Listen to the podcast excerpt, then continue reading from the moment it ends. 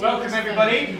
Um, today we're very pleased to have Amanda Farnsworth, who's the editor of visual journalism at the BBC. For those of you who were taking copious notes, and I hope you all were at Nick Newman's um, seminar the other day, if you remembered it, he said it was the second wave of uh, uh, disruption, and there were three elements to it mobile, Not me personally. social, and visual. Uh, last week we had the uh, social, uh, to a certain extent, with Huffington Post, and uh, this week we've got the visual, so it's very, very good timing. Just before Amanda starts, she's had a very illustrious career at the BBC, and like many people at the BBC, hasn't had much experience outside of the BBC, but uh, that's a fate that befalls a lot of them. Um, she was uh, previously the project executive for BBC London 2012, which was a huge task, which was widely regarded to be uh, very successful. She was the editor of BBC TV's 1 and 6 o'clock news. She was the deputy editor of Newsnight, and she's also been the Washington bureau chief. So you are very lucky, and I'm sure she'll be happy to take questions after her talk on anything wider than uh, the subject of her talk. So as normal, she will hold forth for about 30 minutes, and then as normal, questions and answers. And she's very kindly said that it's on the record. You're not going to say anything controversial, or if she does, she'll ask you. Strike that, as they say in American movies. So Amanda, without any more ado, over to you. We're very keen to hear what you say. Thanks very much for having me. Um, Dominic and I, my lovely assistant, have had a few little issues with the technology this morning, and it's always like that when I, when I, whenever I do a presentation at the BBC, so I'm feeling very at home. Uh, but I think we've got, we'll, I'll manage to show you everything. I'll just be a little bit clunky dropping in and out of PowerPoint. Anyway, uh, do follow me on Twitter if you're interested in visual journalism. I tweet all our best visual journalism every day. Um, when I was editor of the Six O'Clock News, for example, or bureau chief in Washington, and I used to go to a dinner party or something, people would say, What do you do? And I'd say, Oh, I'm editor of the Six O'Clock News. And everybody always knew immediately what I did. Now, when everyone asks me and I say, Oh, I'm the editor of visual journalism, and there's this blanks kind of look comes over, and what's that then? so, I came up with this definition, which, of course, like all definitions, is fairly meaningless. But let me try and put a little bit of uh, uh, flesh on the bones as we go through this presentation, but also to explain what visual journalism is at the BBC. Outside the BBC, visual journalism is very often seen as a sort of web only thing. It's really all the most visual things that you see on the web, particularly interactive graphics, multimedia presentations, the ways that you do stories, that sort of thing. Um, and at the BBC, it does mean that, but it means something more than that. Um, I'm in charge not only of the um, web uh, teams that produce those multimedia products and uh, interactive graphics uh, on the web, but I'm also in charge of all the television designers and soon the uh, picture editors, the TV picture editors who uh, work for BBC News. And uh, that means I bring those teams together and see what we can do at that interface where TV meets the web. And a lot of my time is spent thinking how can we use those things that we make on TV on the web, or how can we use those things that we make on the web on TV? And you'll see some examples of those things as I go through. We've got this thing we call the multimedia newsroom. It's a little diagram there. It's the biggest newsroom in Europe. Um, it has our television teams, uh, our online teams, and also our radio teams in it. But excepting for my area, they still very much work in, in their silos. The communication across teams is better, but the next phase of where we're taking BBC News is to make all our teams work across platforms in a much more meaningful way than they do now.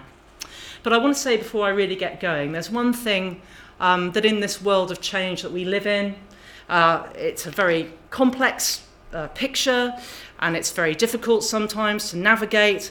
But the BBC will always remain one of the most uh, trusted news organisations in the world, I believe. And it will always remain true to itself and true to its journalistic values. And one of the most important journalistic values that the BBC has is not getting too overexcited. So, just a little aside. I don't want you to, to, to think in any way that even though the world may be changing digitally and everything else, that we don't remain true to us, our, our real selves. So, moving on. I think that visual journalism can really answer three really key, what we call audience challenges for the BBC. So our audience expects a lot from the BBC and what we do, and quite rightly, everybody pays a license fee for our material, so it's important that everybody can access it and, and enjoy it. But sometimes we're seen um, as a, a rather old fashioned, um, uh, what they call these days a, a legacy media company. Um, and also, uh, we, like the Huffington Post and like uh, ITV News and like uh, the Times newspaper, we all follow a fairly similar uh, journalistic agenda. Um, and so, in that world where, you know, obviously we'll, we'll, there's a lot of original journalism at the BBC, but we're always going to be all covering the same main stories and the same big events. Um, how can visual journalism help the BBC to stand out? Well, I think it can. I think it's one of the key things that makes us distinctive in that very, very crowded media market. And as a legacy broadcaster, it brings a kind of sense of liveliness and modernity. We look very modern when we do things visually very well. And um, maybe this is the most important thing. You know, we all say a picture tells a, a thousand words. Well, it can really help, a good graphic, a good visual can really help people to understand a story in some ways that a, a lot of text can't. So I think those are the three big things that visual journalism really helps the BBC to help its audience, and I'm going to go through some of those. So, distinctiveness. One of the things that we've been doing uh, quite a lot uh, in my team is um, a family of calculators. Uh, these are, some of these are quite light-hearted. This one's quite light-hearted. Um, done in conjunction with a lot of academics, I might add, so the, the science behind it is pretty solid. Um, but we do some calculators which are quite light-hearted, and we do some that are really, really important. I've got another example later on. This one's a more light-hearted one. Um, and it's, we all know the British are totally obsessed with class, and so it's, so it's, uh, it transpired. We got over 7 million hits for this, which is a lot even for the BBC. Um, what you do is you just fill in a bit of simple information. Here we are. I'm very, very poor. I only, I, no, I'm quite rich. Oh, I'm quite rich. Um, do I have any savings? I'll say I don't have any savings. And then it asks me, well, you know, who are your friends? So obviously, I know a lot of postmen, uh, quite a few lorry drivers, but I don't know anyone else. And um, I, I'm, I'm, I'm known for my love of hip hop, um, and uh, I socialise at home. And hey presto, I'm apparently a member of the traditional working class, but this research showed they it put class in a kind of new context uh, and came up with six class classifications instead of the new, the, the old uh, lower, uh, middle, and upper class. Uh, and this was incredibly popular. Why was it incredibly popular? Because it was a bit of fun, but also because it made a story, which is really, you could have written a story about this new research into class and said scientists and sociologists have come up with six new classifications. And so it would go on, have a picture of somebody in an overall and somebody with a stately home and everything else. And that would have been fine and a very traditional way of doing it. But when you do it in a way that makes it relevant to you, suddenly you reach a whole different sort of audience. And they love the fact that they can interact and make that kind of news story personal to them. As I say, this one was fun. There are other ones which are much more the news you can use and in, in extremely serious stories. There's another example of one later on. But doing that kind of thing really marks the BBC out as doing a story in a distinctive way. Um, also, what we do is make these things available to, obviously that's an online product, we make them available to our television reporters and our television uh, journalists. And in this way, they can take them out onto the street and make a piece of television about them. So here is Nick Higham, our, um, one of our media correspondents, with the calculator on a tablet, making a piece of television news, which went on the 1, 6 and 10 o'clock news, with the online product. No one wants to be middle class. it's what we found from that piece of, uh, of journalism. But, you know, why do we do that? Well, obviously, it's better value for money if we're using all our assets across our platforms. But also, look what happens to the numbers online. You see those little peaks? Those were when the 1, 6, and 10 o'clock news went out. And people literally watched and thought, oh, I'll have a go. And you know, when you get that right, you get this lovely virtuous circle where people are uh, being aware of much more of your content across platforms, and they can consume it when they want. So here's a few more of the calculators we make. We make one which is about how much fuel do you pay compared with other people. We've made a budget calculator for the last couple of years where when the Chancellor gets up in March and gives us all the great news about tax levels and things like that, you can put in your details and calculate how much better or worse off you are, depending on uh, what he said and what your personal circumstances are. Um, another fun one we did down there in the right, in the bottom right-hand corner, um, and that one was actually translated into Russian because, of course, we've got 27 languages uh, in the world service of the BBC, and a lot of what we do gets translated into at minimum five of those languages and many more of them sometimes. This one was uh, which Olympic sport are you? Um, and, uh, um, and essentially, I ended up being a Chinese diver, and I'm not quite sure how that happened, but maybe I, I didn't fill it in properly. Um, but these are the things um, you, you have a calculator, you make it very personally relevant, and at the end, you make it very shareable by allowing them to share a key fact. Um, so it might be I pay this much more money for fuel than the average. It could be I'm a Chinese diver, which Olympic athlete are you? Or I'm this new social class, what class are you? And that's what really helps drive reach and drive people's interest and keep people coming back.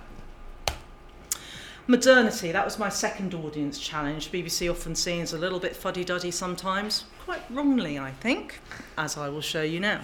So here's our science correspondent, David Shukman. He's actually in a big green room a very bright green, lime green room.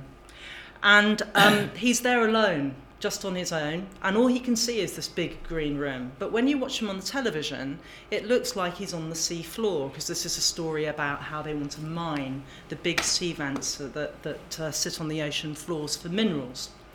Um, and he is very skilled at doing this and can imagine that there is a, a big mining thing coming behind him and a big vent in front of him, and he can gesture and, and walk and talk at the same time. But actually, he's just wandering around in a big green room. But when viewers see this, they sort of think, oh, that's a bit witty, isn't it? Didn't know the BBC did that kind of thing.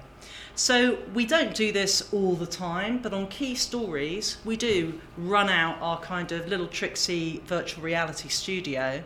Um, we also use it for much more serious things as well. But I think this example shows you that you can take a, a correspondent and put them anyway, Put them on the surface of Mars, the bottom of the ocean, uh, or anywhere you like. We, I remember when the Pope was elected, we put them in the Sistine Chapel. Mm-hmm. Um, with with limit, limited success in that case. But this, I think, just shows the BBC's doing modern things. It's it's up there trying to have a go at using new technology to tell stories. Um, we also did this. This is a really award winning piece of work. We've won a lot of awards for this. I think it's three at the last count. And it's called How to Put a Human on Mars. This was a, a partnership with Imperial College, who had a project. Um, they said, look, if we were to go to Mars and put a human on Mars, how would we actually do that? Um, what could we, you know, what, what are the challenges in terms of what the technology? What are the challenges in terms of the psychology of being in a, in a spaceship for a very long time, literally going where no man has gone before? And we got together, we got our 3D modelers, our journalists, and our web producers, and our cameraman, and we all sat and we uh, mapped out this project with the scientists and then made this kind of multimedia presentation. We also made on television a half hour documentary and some television news reports. But we made this um, multimedia presentation here. And uh, what it enables you to do uh, because it's on the web, is to sort of interact with it. You know, this is Mars, and I can have a look at its polar caps and where, where it might be, and it floats around in space quite nicely.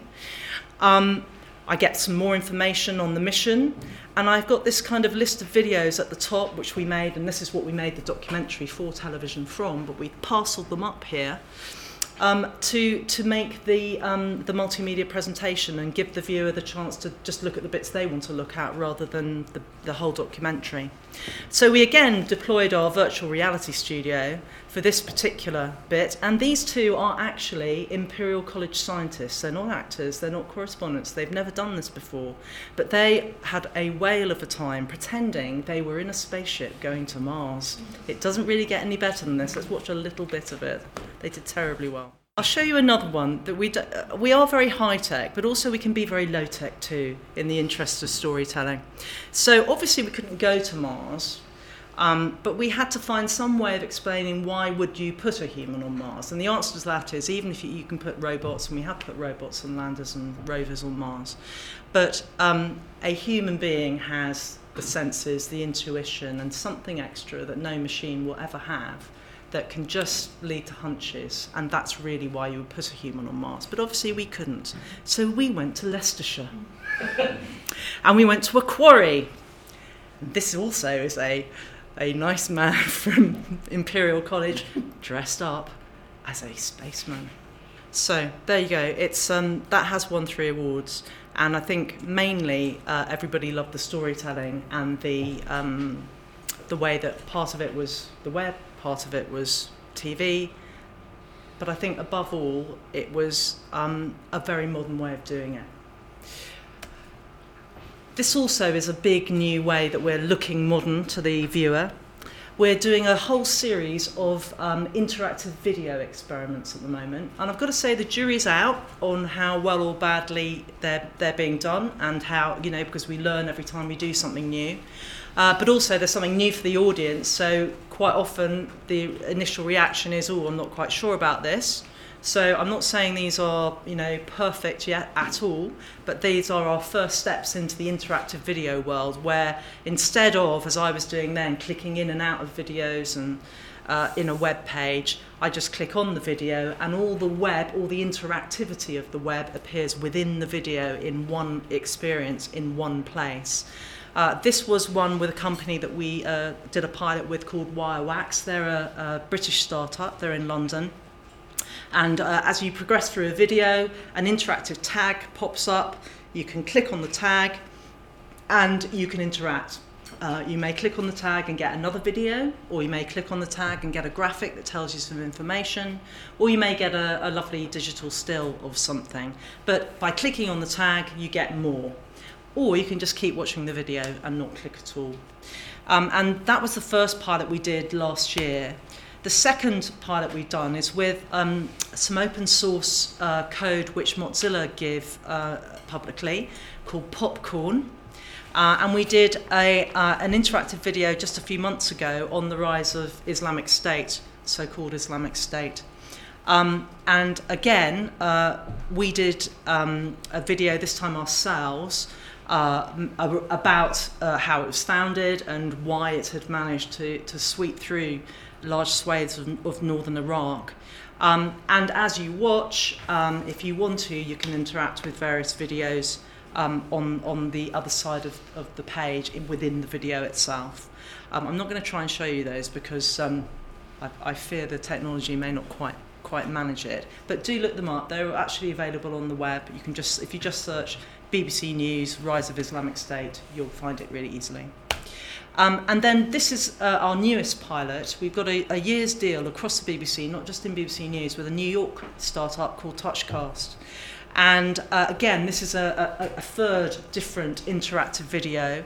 Um, a correspondent can chat, and as they chat, they sort of say, if you want to know more about something, click on this web page here, and a web page will pop up. You can click on it, the video stops, you can explore that web environment and then come back to the main video. Again, it doesn't have to be a web page, it could be a Twitter feed, it could be a map, it could be a video, it could be a graphic. But the whole idea really is to experiment with how far the viewer really wants to explore through an interactive video. Or, you know, we may find that this is an idea whose time hasn't quite come. You know, connectivity is so much better than it was, and uh, cost of broadband is much lower than it was five years ago. And those are two reasons why we think we should try Uh, but we may find that you know we're a little bit ahead of the, uh, ahead of the curve, which isn't somewhere we normally are actually. So I'm quite pleased to even be on the curve. But um, we're continuing to, to publish probably about two a week. You can look for them on the BBC News website um, and see see what you think. Um, we, we absolutely elicit uh, audience feedback for this to tell us, you know, what's frustrating or what do you really like, why haven't you clicked more, why did you click on that one, not that one, all that sort of thing. So it's quite quite an interactive experience for us with the audience. We also do a bit of our own in-house uh, development. This is something we call Project 50p because it literally cost us 50p. Because we found a, a very uh, uh, a useful little um, app that we uh, augmented with some extra code, and it enabled us to basically do tablet-driven graphics. So uh, this is a correspondent holding a tablet in the studio, and all the graphics that happen behind them uh, actually are driven by the correspondent. Normally, those graphics would be driven from the gallery where uh, the director and the producer and the editor would be.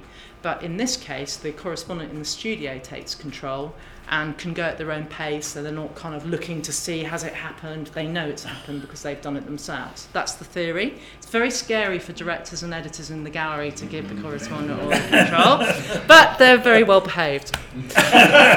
um, understanding, and maybe this is the first one, it should have been the most important one. Uh, as I said, a picture tells a thousand words. All you really need to know about this is there's been a very sharp fall in the number of young people wanting to become police officers. And the dark area uh, is the biggest number uh, of, of, of sharpest fall, and the paler is the least sharpest fall. So um, if I was to enlarge that, and you'd be able to read the little counties, you'd know that if you want to be a burglar and be chased after by sort of slightly overweight 60 year old policemen, you should go to Cleveland or possibly West Wales. Uh, Those are the two best places to be a burglar. Um, but really, you can get that very, very quickly just by looking at it and understanding it. And I think that's, um, for data driven graphics in particular, that's the real key. Um, we also do a lot of branding uh, to make sure it's another visual signifier to tell the viewer you're in the right place. So this is happens to be uh, the page from when Baroness Thatcher's funeral took place after she died. And um, that same branding that you can see in that strip across the top with the picture of, of Lady Thatcher uh, was the same branding that we used on the television. So when we were telling people who are watching the television, go and look at the full coverage online, when you land on a page, you know you're in the right place. That's uh, just a little thing that helps understanding, helps people to know where they are on the web, which can sometimes be really confusing. And of course, these days, we don't just design for desktop, we design and produce products, everything for mobile, tablet, desktop, and in our case, TV. Uh, and if you think about it, um, when you say mobile, there's Android phones and iOS phones, and there are, when you say tablet, there are big tablets and small tablets and mid sized tablets. Uh, there's an awful lot of devices, and because we are license fee funded and, and public service, we try and make our products work across as many different devices and platforms as possible. It's not always possible every week, pretty much. There's some new version uh, of some browser or some device coming out. But that is our ambition: is to make as make our material available as much as possible. But you can tell, you can just see how much extra time it takes to make sure it works on so many different platforms and devices. So it's quite a quite a time-consuming thing just to make it work across uh, all these different devices. So, a word or two about data, which is one of the big sort of buzzwords. A lot of talk these days about big data. Well, we we do a lot of data journalism at the BBC. Again, we've won um, three awards this year for our data journalism. Um, and this is the sort of simplest, most common kind of data journalism that we do. Um, they are essentially maps, whether it's maps of the UK or maps of the world, where we get big data sets and we turn them into visualizations that are much easily understandable and make it easy for the, the uh, viewer to interrogate them. So in this case, we're showing um, this was a partnership with a, uh, an organisation called Transparency International that collects details about bribery across the world, essentially every year, and, and corruption. And we uh, took that data and turned it into an interactive map where you could see where, where, the, where you have to pay the biggest bribes and where you have to pay bribes most often. And you could put in a country or click on a country and immediately learn uh, the details about that country and see how it fits into the sort of global picture. That kind of thing we do all the time. Um, we do that sort of thing particularly with um, school league tables. Um, marginal seats in elections, you know, mapping big data sets onto maps and making those maps interactive and easy to interrogate for the user. If you saw the spreadsheets that contain the data that go behind these sorts of things, they are incomprehensible and thousands of lines of data long. Uh, and no person could really ever, uh, normal person could make sense of them. So it's about bringing um, uh, those big data sets and making them comprehensible to a wide number of people. Um, just some principles when you're dealing with data. Um, like any bit of journalism, you better, better check your data out. Is it good? Is it reliable? Is it solid? Um, and the key thing for me is don't assume, because you put two sets of data together, that the apparent link that comes from that is in fact true. Test that journalistically as well. It's quite often the case that you could draw uh, an inference from bringing data sets together that isn't right. Um, and uh, that's something you have to guard against. This is another of our um, sort of calculators. It's a postcode search. I'll go into this one because I think it's um, kind of tells you exactly what the BBC is about in terms of its journalism and on data journalism. Um, we wanted to, uh, last winter we did this project again it was cross-platform multimedia um, and it was called NHS Winter. And what it allowed us to do was um, every user could put in their postcode, I'm putting in mine, um, and find out how their local hospital's accident and emergency department was, was rating. There are, there are strict targets for each hospital about how many hours you wait before you're treated, how many hours you're waiting in a hospital, um, whether there's winter vomiting virus at your hospital, all sorts of targets and data are collected, but very rarely seen by the audience and very rarely seen by the people who might actually want to know should I go to this hospital or that? Because there's much more choice in where you can get treatment in the National Health Service these days. So, what you can do, you can see my hospital, it's not that great, is it? so, it's not, so it's, uh, that's where it is. Um, and 91.7% of patients were seen uh, within four hours, so missing the government's target, but better than some other hospitals. Um, we found that's how many people that week were at the accident and emergency, and nearly two and a half thousand. They had over a thousand emergency admissions, and then just comparing with the average. That was a really popular and really useful bit of public service journalism, taking all that data, which you could find on government websites, but bringing them together, putting them in such a form that all you have to do is put in your postcode, and then you get all the information that you want about where what your hospital is is doing and how it's performing.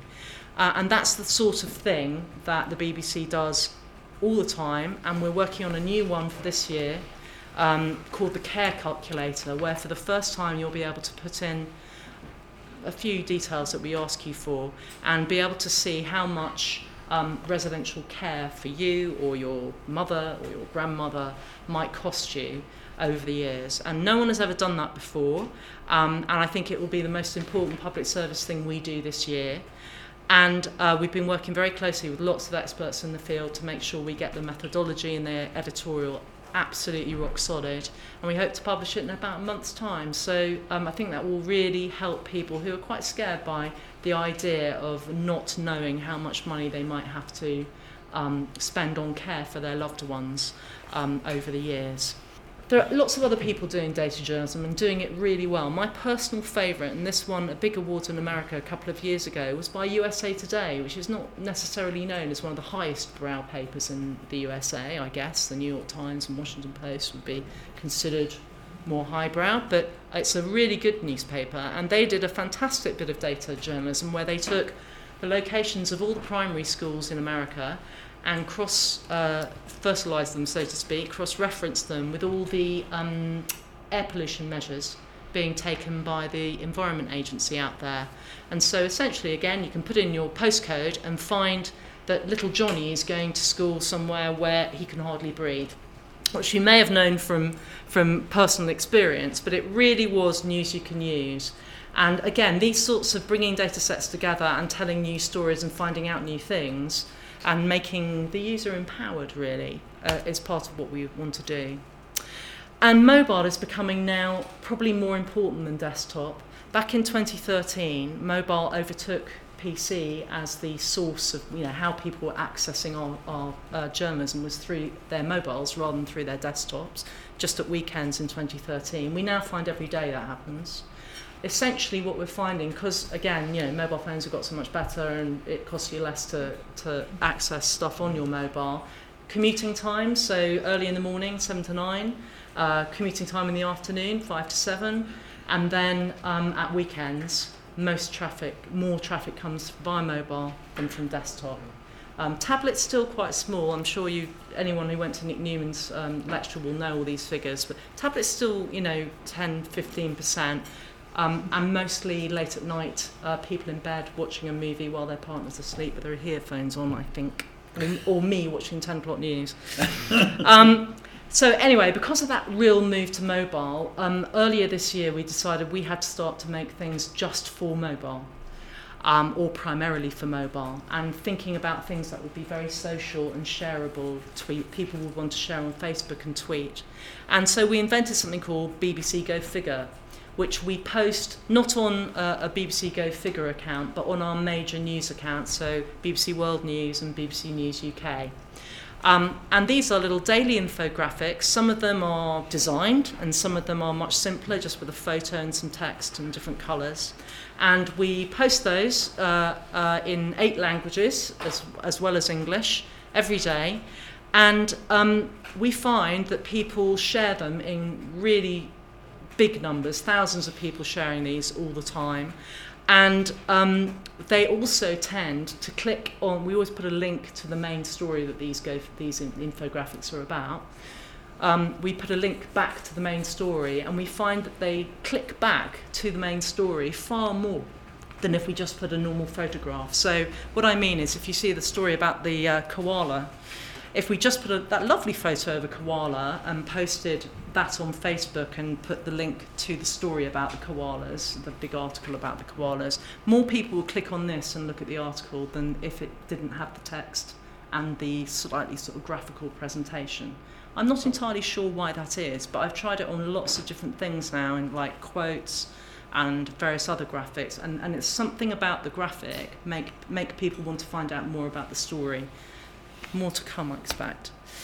Um, and then there are cats. There are always cats on the internet, and we all know, don't we, that cats rule the internet. So I thought we'd better do some cats. So there's a lovely um, BBC Two programme called Horizon. It's very, very highbrow normally, but they also thought they'd better do something about cats. Luckily, the editor and I used to work on Newsnight together, and he said, Should we do something together about cats? I love cats. So we did their website for them. And obviously, it was huge fun. Uh, they, all, they basically went to a um, little town, well, actually, it was a village outside Guildford in Surrey. And they put uh, GPS trackers on about 50 local cats who lived in the village. And they put cat cams on about 10 cats. And these are the cats uh, along the top there, beautiful drawn uh, pictures by one of our designers of each cat. Um, I'm going to launch this page. And what we decided to do was map the journeys with the GPS data. So we took the data from their collars and we could map all the journeys of the various cats. So if I click on a cat, it will show me where Phoebe goes. um, let's see where Ginger goes. He's, he roams quite widely, I think, Ginger. So um, there was a lot of video because they were making a television documentary. So we decided to also, apart from mapping the GPS data, to and giving a little, you know, potted history of uh, the cat, that we would um, also put a little bit of the cat cam video for each cat that we featured. So yeah, we do all that public service stuff, but we also do have a bit of fun. Thank you very much.